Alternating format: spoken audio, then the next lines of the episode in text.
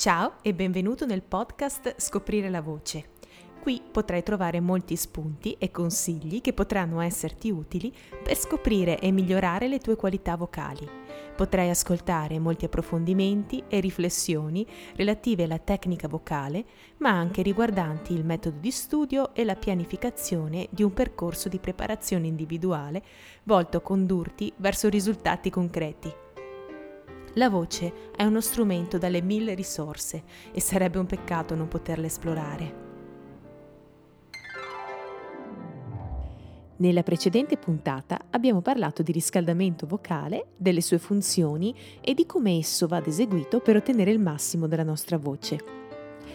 Abbiamo visto come il nostro organo fonatorio, al pari degli altri apparati del corpo, sia sensibile al lavoro muscolare e alle tensioni che da esso possono derivare, constatando quindi l'importanza di un'adeguata preparazione e di un idoneo riscaldamento vocale.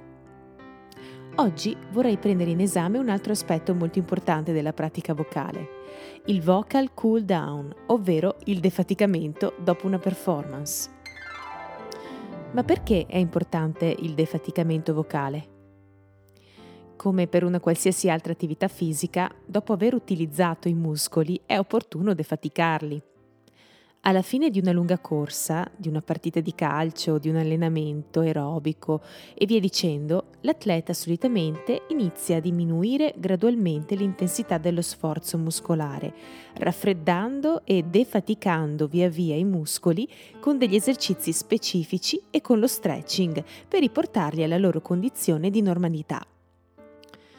Anche le nostre corde vocali necessitano di una procedura simile, ovvero rallentare pian piano la corsa per riportarsi lentamente nella zona del registro parlato.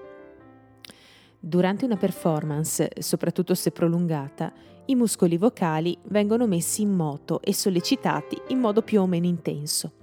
È pertanto normale sentire un po' di affaticamento al termine della nostra prestazione. Attenzione però che affaticamento non significa rimanere afoni o avere il mal di gola. Se ti capita questo, significa che non hai effettuato un adeguato riscaldamento preliminare, oppure hai sforzato le tue corde vocali con una tecnica non propriamente adeguata. Ecco alcuni suggerimenti per defaticare la voce. Gli esercizi che andrai a svolgere dopo una performance vocale ti permetteranno di raffreddare la voce in modo adeguato e ti garantiranno al contempo la salute del tuo organo fonatorio.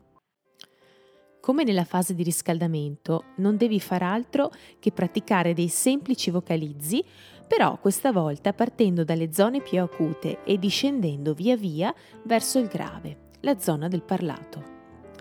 In questo modo andrai, per così dire, a ripristinare la tua voce nel registro normale, che viene utilizzato per l'appunto durante le conversazioni quotidiane. Gli esercizi più utilizzati per il cool down sono il vocal fry, il lip roll e il tongue trill, le sirene discendenti, utilizzando sempre il lip roll o il tongue trill, oppure le vocali, la zzz, imitando la zanzara, l'humming, ovvero il muto. In generale, tutti i vocalizzi che hai utilizzato in fase di riscaldamento, fatti in questa modalità, possono essere utilizzati anche per il defaticamento. Per approfondire anche questi esercizi, ascolta la puntata sul riscaldamento vocale. Durante il defaticamento, fai attenzione a non eccedere con il volume della voce. Esso non deve essere intenso, ma tendere appunto alla normalità del parlato. Il suono dovrà quindi risultare più rilassato, disteso e non forzato. La voce dovrà essere riportata gradualmente verso i toni bassi. Cerca anche di bere la giusta quantità d'acqua, questo non solo in fase di defaticamento, ma nell'arco di tutta la giornata. In questo modo sarai sicuro di fornire alle tue corde vocali la giusta idratazione dall'inizio alla fine della performance. Una volta che avrai riportato il tuo strumento alla normalità, cerca di evitare di parlare ad alta voce o urlare, anche se ne sentirai la necessità perché magari dovrai sostare in un luogo affollato con molta confusione e chiasso. Fatti guidare.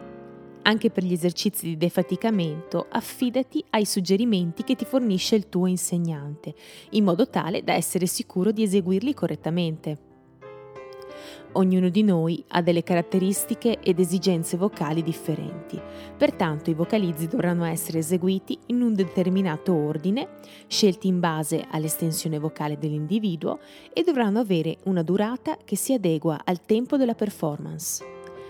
Se non sei un professionista, una persona che ti guidi anche in questa fase è essenziale al fine di preservare la salute della tua voce. Ma quanto deve durare il defaticamento vocale? Anche in questo caso la durata può variare in base alla performance, ma in generale possono bastare dai 5 ai 15 minuti. Ti consiglio di non tralasciare o sottovalutare questa pratica e, come per il riscaldamento, fai in modo di farla diventare parte integrante della tua routine canora, dedicando ad essa la giusta quantità di tempo. Tutto ciò ti permetterà di accorciare progressivamente i tempi di recupero dopo il canto, portandoti più velocemente verso il regime del parlato. Inoltre, percepirai un senso di benessere e salute vocale anche dopo un'esibizione particolarmente lunga. Ricordati che il cantante è come un atleta ed è quindi essenziale compiere tutto ciò che si rivela necessario per ottenere il massimo dal tuo corpo e dalla tua voce. Per oggi è tutto, grazie per l'ascolto.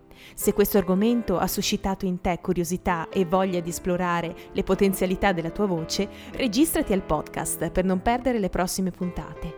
Se desideri inoltre conoscere in modo più approfondito chi sono e il lavoro che svolgo, corsi ed attività artistiche, cercami su www.scoprirelavoce.com e visita i miei profili social. La mia pagina Facebook, Barbara Fantecchi, Scoprire la Voce, oppure il mio profilo Instagram, Scoprire la Voce. Ciao, ti aspetto nella prossima puntata!